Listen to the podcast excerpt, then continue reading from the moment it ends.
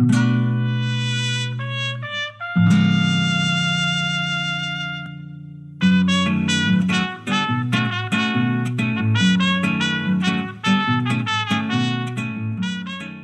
is Jacobin Radio. I'm producer Melissa Figueroa, sitting in for Suzi Weissman. Today we are pay tribute to the late Daniel Ellsberg, who died at age 92 on June 16th. He was a guest on this program and always generous with his time, a committed, consequential activist with a moral compass that never left him. Longtime senior producer and program director Alan Minsky, now executive director of Progressive Democrats of America, did a town hall meeting with Ellsberg this past April during what they called Daniel Ellsberg Week to defuse nuclear war.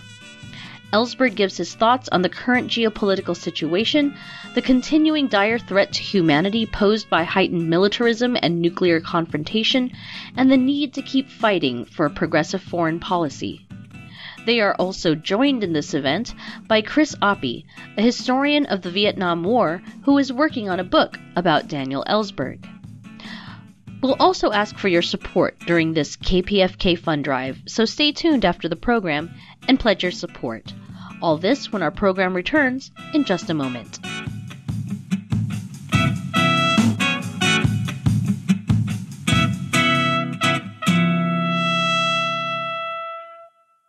This is Jacobin Radio. I'm producer Melissa Figueroa, sitting in for Suzi Weissman.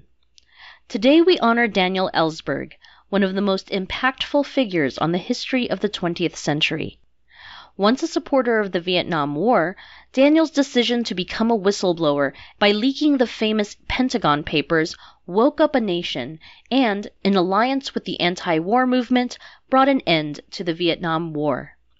Looking back on his life, Ellsberg said, When I copied the Pentagon Papers in 1969, I had every reason to think I would be spending the rest of my life behind bars. It was a fate I would gladly have accepted if it meant hastening the end of the Vietnam War, unlikely as that seemed. After the war, Ellsberg spent decades working to alert the world to the perils of nuclear war and wrongful interventions. As I look back on the last sixty years of my life, he wrote recently, I think there is no greater cause to which I could have dedicated my efforts. Ellsberg was diagnosed with pancreatic cancer earlier this year and passed away on June 16th at the age of 92. A statement released by his family after his death said that Daniel was a seeker of truth and a patriotic truth teller, an anti war activist, a beloved husband, father, grandfather, and great grandfather, a dear friend to many, and an inspiration to countless more. He will be dearly missed by all of us. Today we feature Daniel Ellsberg in his own words during a recent appearance at a Progressive Democrats of America town hall on April 9, 2023, shortly after publicly announcing his terminal illness. He is joined by PDA Executive Director Alan Minsky, as well as historian Chris Appy, who is writing a book about Ellsberg's life. Here to introduce Daniel Ellsberg is Progressive Democrats of America Executive Director Alan Minsky. I've been told that a very special person has joined us and would like to say hello, and that that, that person is Daniel Ellsberg. Welcome, Daniel Ellsberg, and we are so honored to have you here. And as I think I, I sent you a message earlier this week, let us just say this, and I know it's all humility, of course, respected. You are truly beloved by the supporters, activists, and members of Progressive Democrats of America. Welcome, Daniel Ellsberg. Thank you very much. I'm glad to be able to say a few words. Actually, those who know me will not expect me to say a few words, but I may surprise you. Actually, there's somebody saying, support Daniel Ellsberg by answering this petition. I saw it here somewhere. I just signed it personally saying as follows. I fully uh, take a look at the petition. In fact, if you haven't seen it, it, it's pretty short here. I'll just read it here.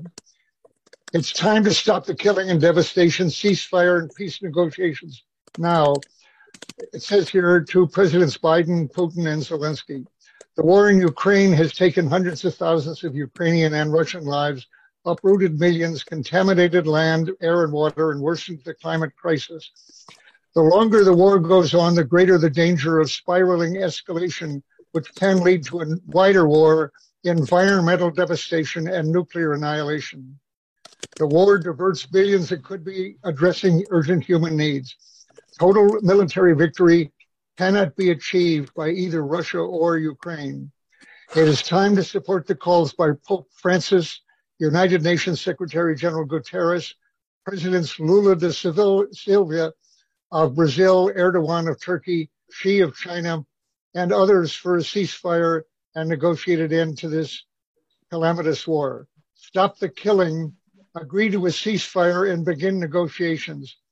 So I don't have it in front of me. My, my personal comment on was I said I express this uh, fully supported, and it is essential urgently to stop this escalating war, which has a real risk of leading to nuclear war. I said it's unconscionable to hold the entire human population of the world hostage to the issue of who controls the Donbass and Crimea, which I think is where we are now. There's an obvious problem with this. I would say not everyone here may agree, but I'll say it from my point of view. And it's, I, I, it's not so often that I agree with a majority view, I think, in, in the West. But in this case, yes, I see the Russian invasion of Ukraine as being clear cut aggression, as was the U.S. invasion of Iraq. It's actually dizzying to me to see the invasion described, I think correctly, as aggression without any reference, as if, as Biden has put it, this were an unprecedented aggression invasion in this century or any other time. There's been nothing like this in Europe or nothing like this anywhere. As I say, it actually makes me faint with dizziness to hear uh, anyone say that, especially our president, without any mention of Iraq, which was exactly as aggressive and uh, violate, as violative of the UN Charter and of and any uh, sense of aggression here. That is not to say, of course, that it is less than aggression. And again, many people, including people who've long been my associates, emphasize the point that the Russian aggression was provoked, uh, in this case, or that the invasion was provoked. I do agree with the point that I think that ruling circles in this country are and were happy to see this act by Russia, which actually resuscitates NATO, resuscitates the U.S. as the head of NATO, and thus in a dominant position in Europe, which actually we would not be in otherwise, and and allows an almost indefinitely long and and huge scale of sales by the military industrial complex uh, not only not just to Ukraine, but to all the members of NATO, including the new ones, and including all those members new. Um, by new, I mean Sweden and Finland. Sweden isn't in yet, but most of the newer members, what has been called the new Europe here, the new NATO, are actually equipped with Russian weapons, and the the lust of the military-industrial complex to replace those weapons with American weapons, I think, is enormous and uh, it's a tremendous market for them. And I do believe that these uh, circles, which so far have been dominant in the U.S., would be happy to see this war continue at this level indefinitely. That uh, there is no downside to it for them. Ukrainian lives, of course, but I think that's simply not taken into consideration by people in the Pentagon or the CIA or the White House or I have to say the American public. This is something that 92 is, is very disheartening to me, but I don't think we're really that different from other imperial countries in this respect or other countries that people who are defined by our leaders as enemies and even allies who are other than us in culture, religion, color, or any, or just nationality play no part in our considerations anymore. As the Pentagon Papers showed in 7,000 pages, there was not one line suggesting concern for Vietnamese lives on either side. And on the Russian side right now, how many Russians actually believe, as in polls indicate, that all that Russians are killing in Ukraine are neo-Nazis? Neo-Nazi infants, neo Nazis, mothers, neo-Nazi uh, sick people in hospitals, whatever maternity.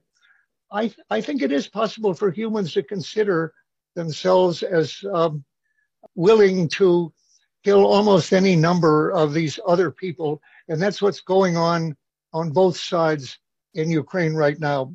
Meanwhile, both sides are using nuclear weapons right now mm. and using them effectively. Mm. Weapons we've been using for 70 years now, the way that a gun is used when you point it at somebody's head in a confrontation, or you keep it on your hip ostentatiously, as in NATO. NATO policy having been based from the very beginning on the threat and readiness and rehearsal and deployment and production of weapons to initiate nuclear war with against the then supposedly overwhelming conventional forces of Russia. A first use threat, in other words, has been the basis of NATO all the time until now. Is it possible, I ask, that Americans and others in NATO might notice for the first time how insane and unconscionable and moral this threat and readiness is now at last when they're facing it looking down the barrel of a Russian threat. I would say that Putin's dis- uh, discussion that he is willing to initiate nuclear war to prevent losing Crimea or the Donbass. I will say this very, many people may, may not like to hear me say this. I'm saying that's an insane and unconscionable threat. And it has been on the U.S. side all these years. It is crazy to think that the whole world risking nuclear winter, which would kill not all humans, but 90 to 98% of them. Mm-hmm. 98% would leave a lot of humans, 160 million humans, right? They're not, it's not extinction, but a nuclear war between the US and Russia would threaten not millions, not hundreds of millions, but 7 billion people and more. Not the 8 billion of all. No, life goes on. They inherit all the weapons. They can do it all again.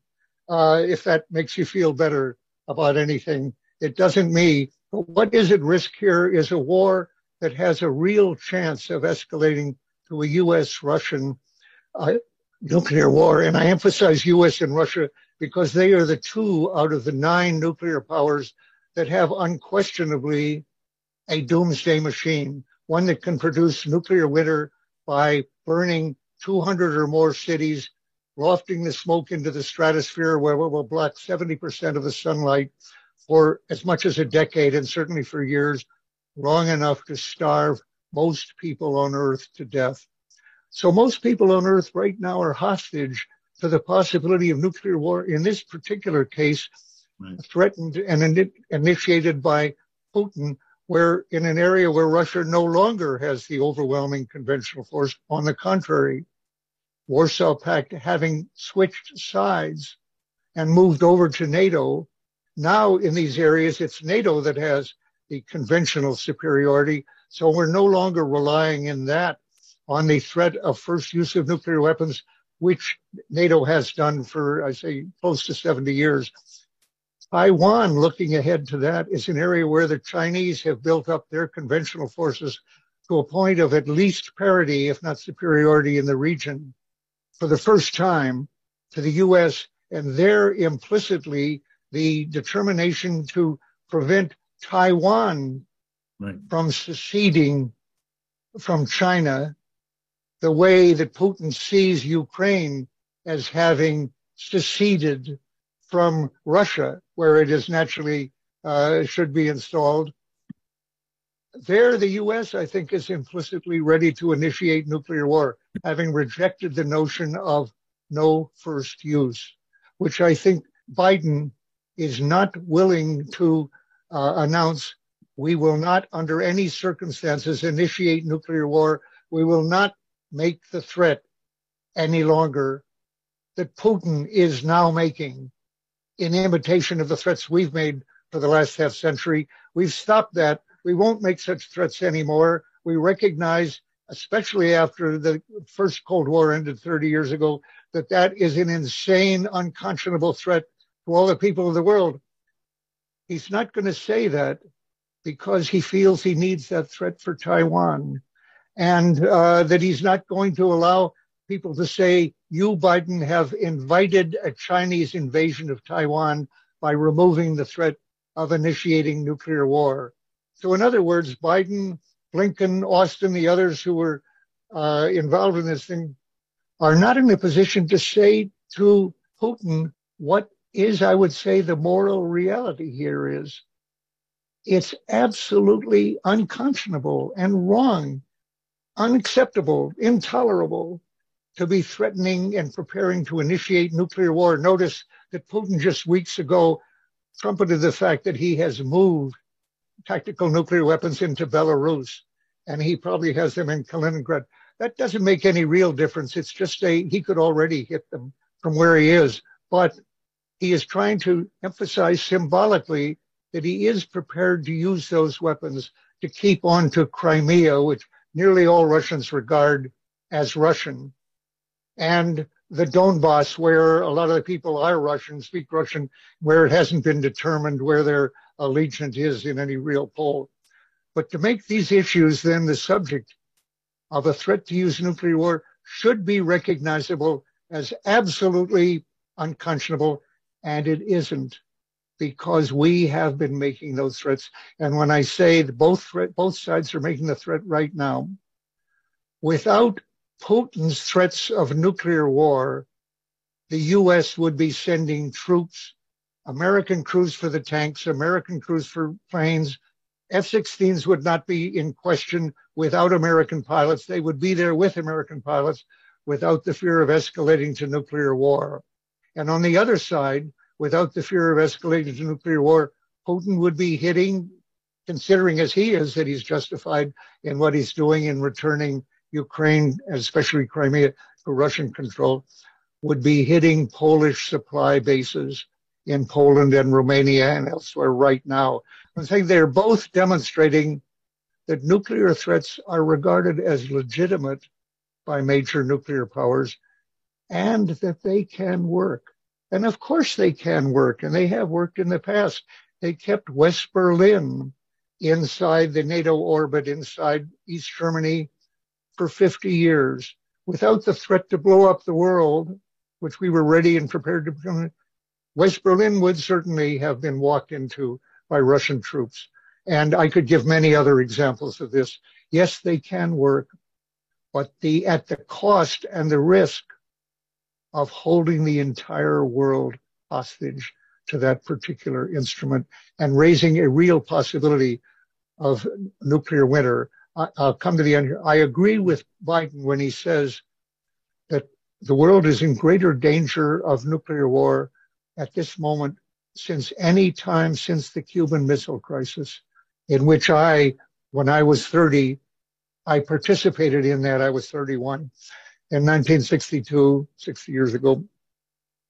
I participated then in working groups that reported to the executive committee of the of the NSC, the ExComm supposedly and I, I lived through that.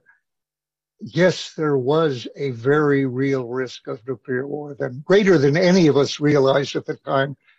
Greater, I will say, as a student of this, than Khrushchev knew or Kennedy knew or anybody knew at that time. The risk of the world blowing up at that point was greater than really any leader knew. I'd say at this very time, whatever the provocation, the justice, of defending against aggression, of re, of the question of who should control those borders, um, should not be risking. We should not continue to risk an escalating war that is leading us toward nuclear war under these circumstances. So when we talk about a ceasefire, both sides can say that's unfair. That leaves us whichever, and, and, certainly the Western side can say, and many Democrats are saying, uh, well, that threatens letting Russia have some advantage from their having invaded. If a ceasefire means they're not entirely out, I'll just of Russia of Ukraine. I will say my opinion. Zelensky's demand that Russians be entirely out of Crimea and out of the Donbass is, in various historic terms, very reasonable. And to go on, yes, we will keep fighting until that happens, and we demand support for that uh, entirely. Uh, that they get out. We won't even negotiate, except that in this world, in this nuclear era, to pursue those ends, which are ends which, let me just give a judgment, will never be achieved. That Russians will not get out entirely of Crimea, which they regard as Russian, or Eastern Donbass without having tried some small nuclear weapons in order to get into negotiations on their terms, which I think will, will not be terms for taking over Kiev or all of Ukraine, just for what Putin has asked for. All of the Donbass, all of Crimea, Ukraine out of NATO. This might actually have been available one year ago with, with, with negotiations with Zelensky under the auspices of Erdogan. Awful guy to think of, you know, we're mm-hmm. following the lead of Erdogan here or, or Xi or any of these people. But nevertheless, in Istanbul, they were close to that until Boris Johnson went over and said, for the U.S. and Britain, no concessions, no, this has to go on. This has to go on.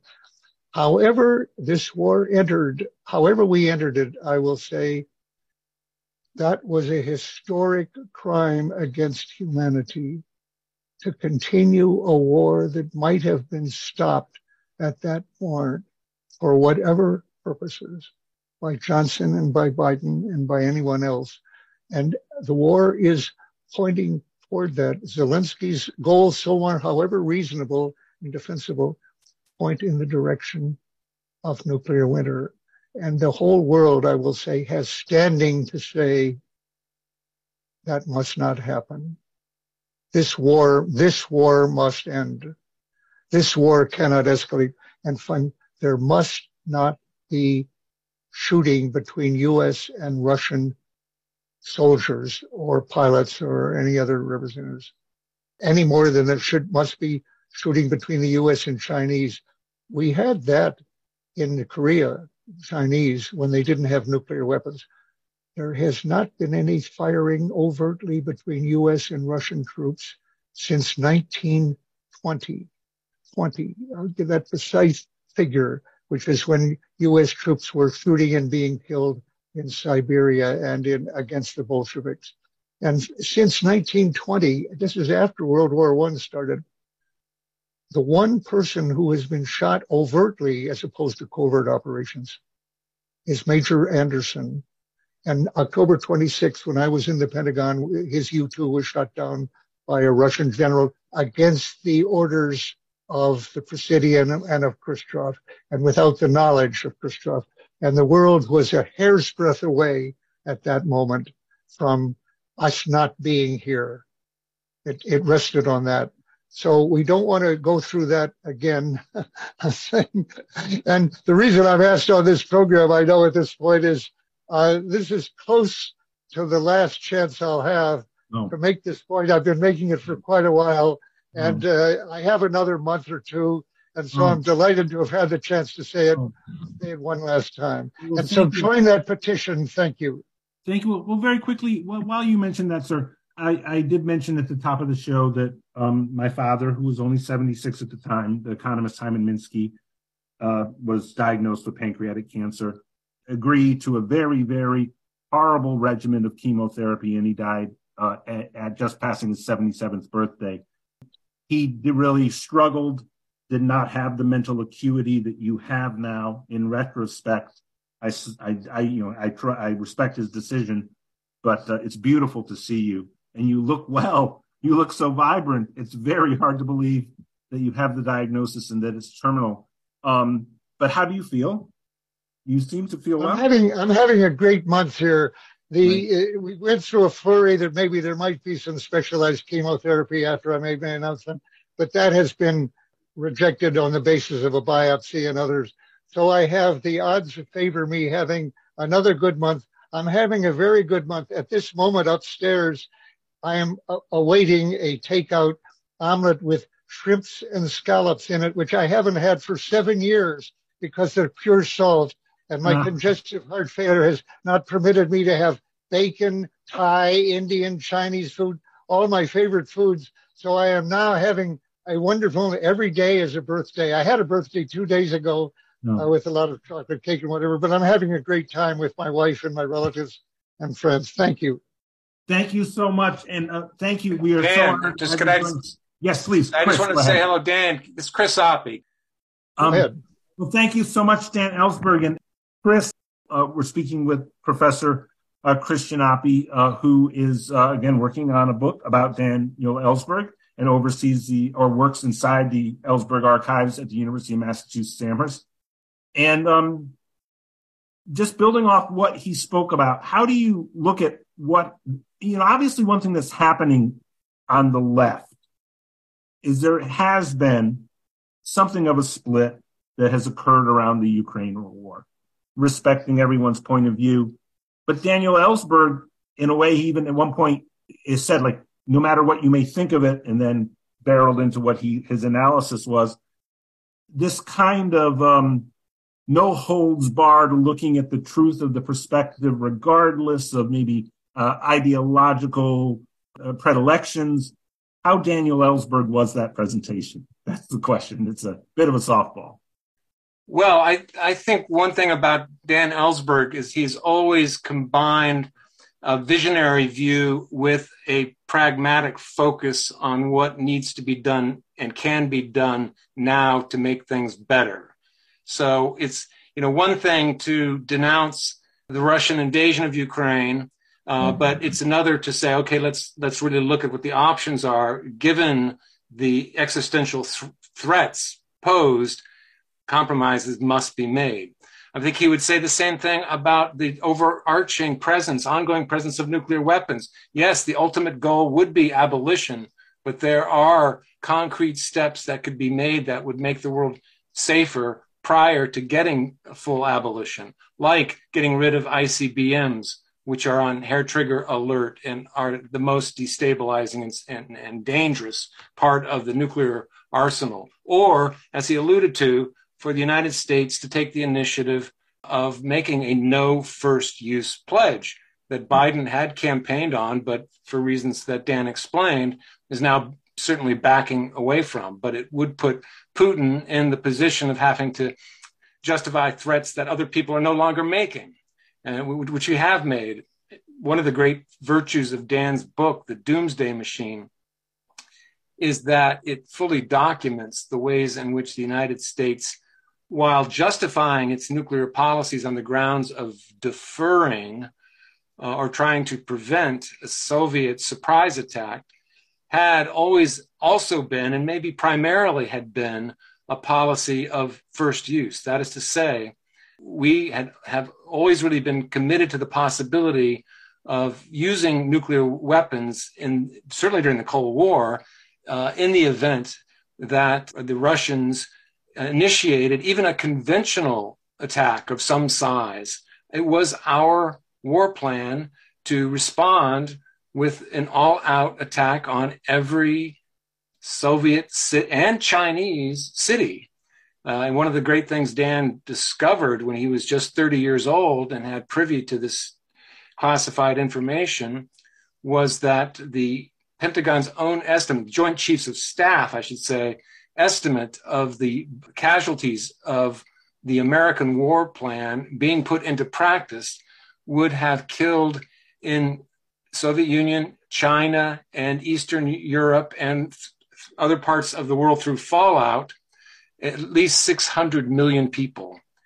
And this was before any knowledge of the nuclear winter or anything like that, which could have made it this sort of near extinction event. But that was our policy.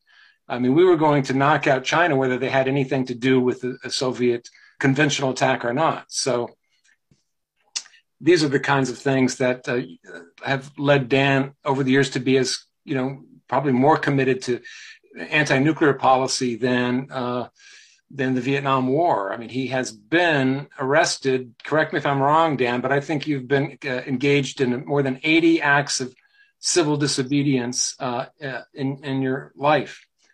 So uh, he presents a very inspiring model to to right up to the present.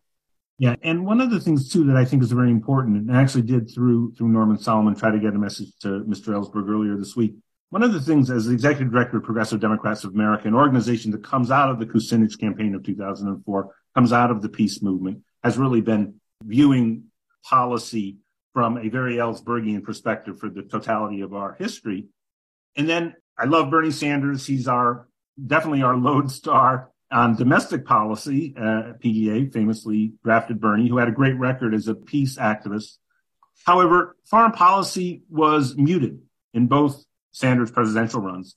How do you, as a historian of 20th and 21st century American history, all the way up to 21st century, view the way in which the foreign policy critique has become muted and sort of like a, a second tier focus of the contemporary progressive movement, this new powerful progressive movement?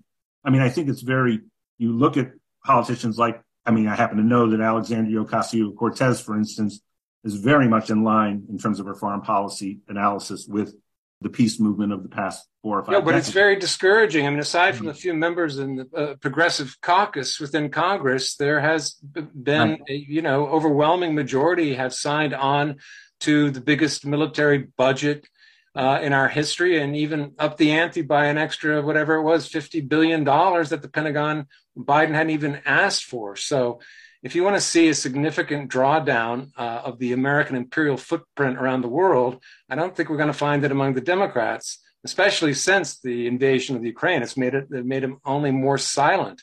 But we do not have, as part of our public debate, any wide understanding of, never mind dissent over the fact that we continue to have more than 800 military bases on foreign soil, spend more than the nine most militarized countries in the world on the military and conduct, you know, more than 130 military operations and uh, exercises or operations in more than 130 countries in the world every year.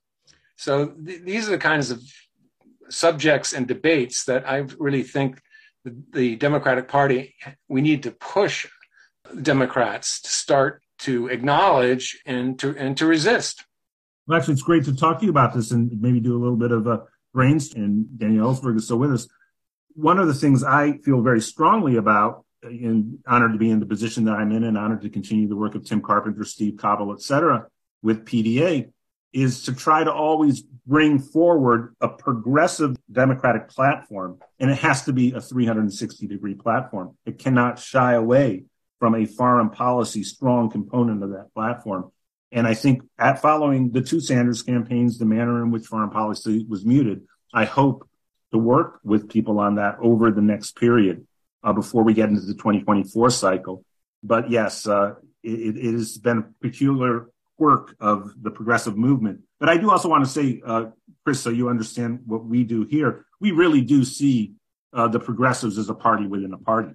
And so it really is incumbent upon us to produce our own foreign policy as it were, doctrine, right? In contrast to the mainstream Democrats who have become seemingly, I mean, boy, the, what did you make Chris Appy of the 2016 Democratic Convention?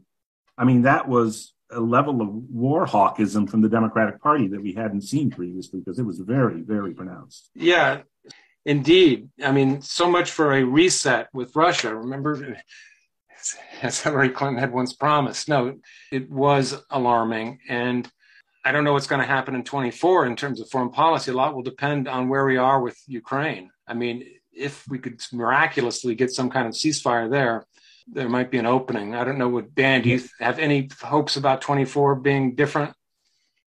In the by the time we get to the 24 presidential election, there'll be uh, the Democrats will uh, take a less militant line on foreign policy. Well, keeping in mind and not being either funny or sober, I, won't be here for that.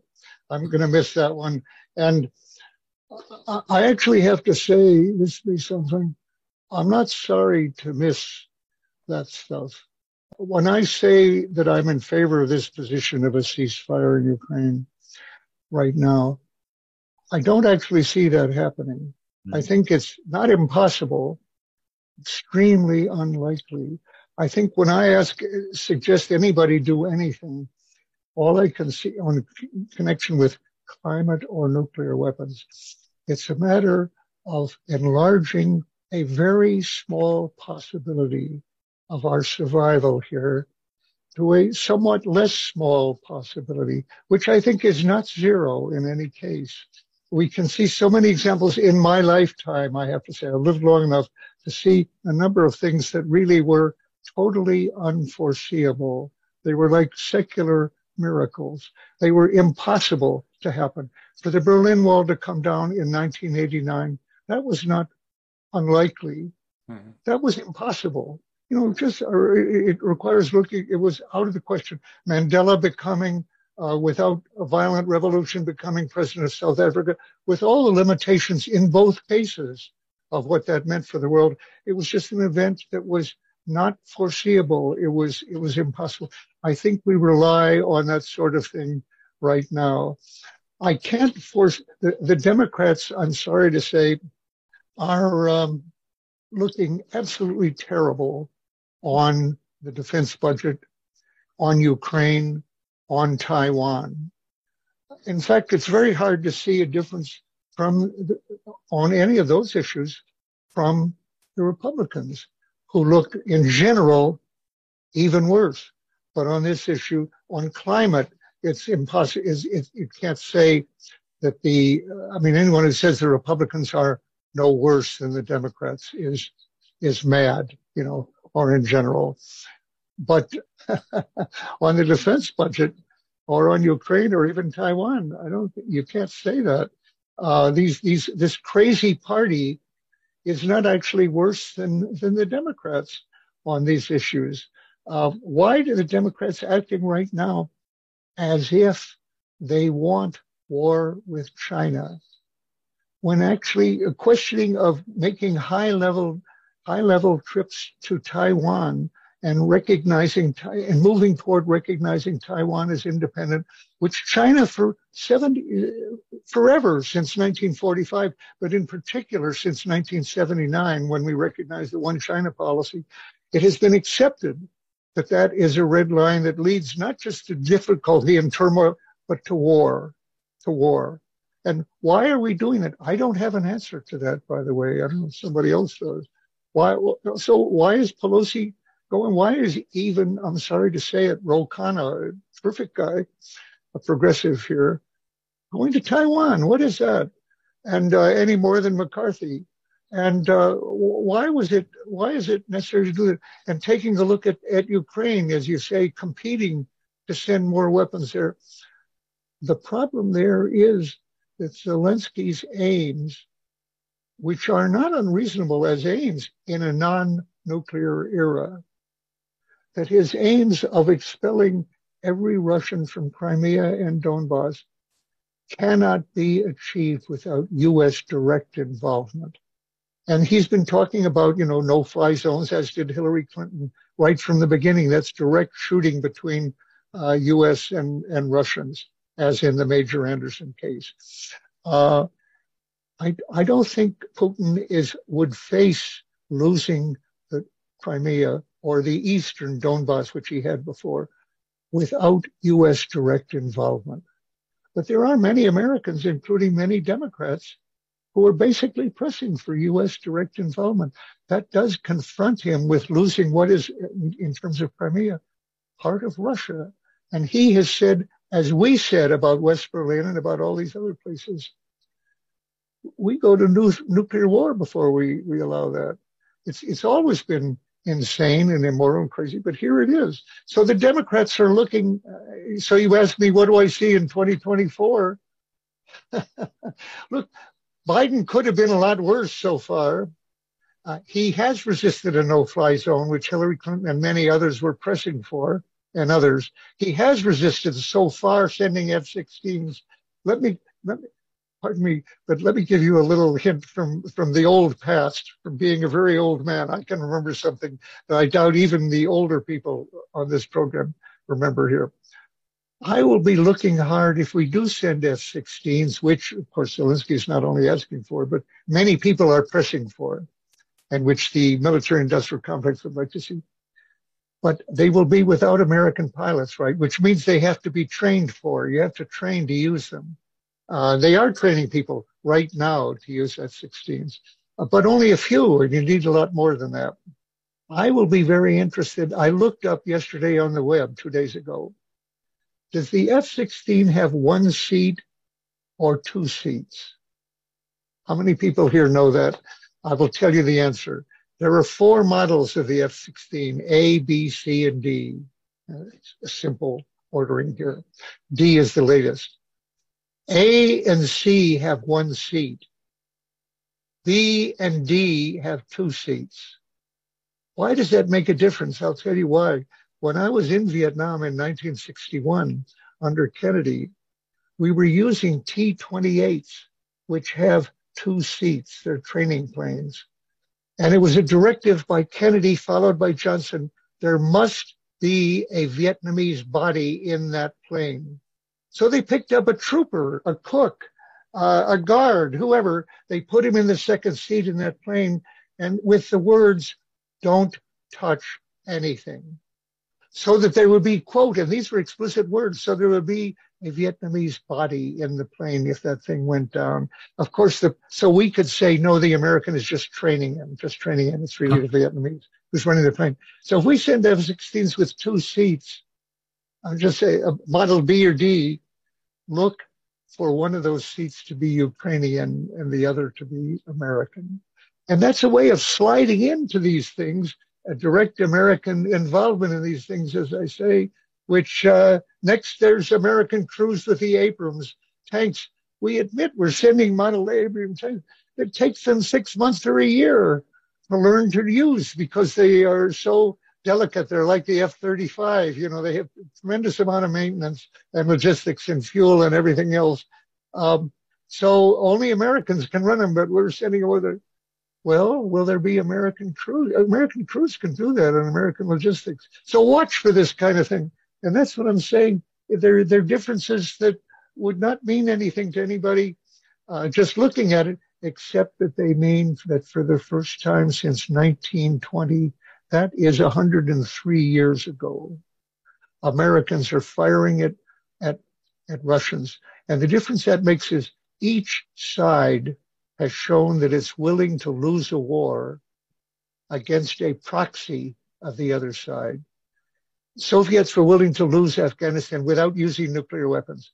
We lost Vietnam without using nuclear weapons. We stalemated in Korea without using weapons. Very good. People wouldn't have predicted that. What has not been tested is, will either side be willing to use a, lose a war against the other side, the other superpower?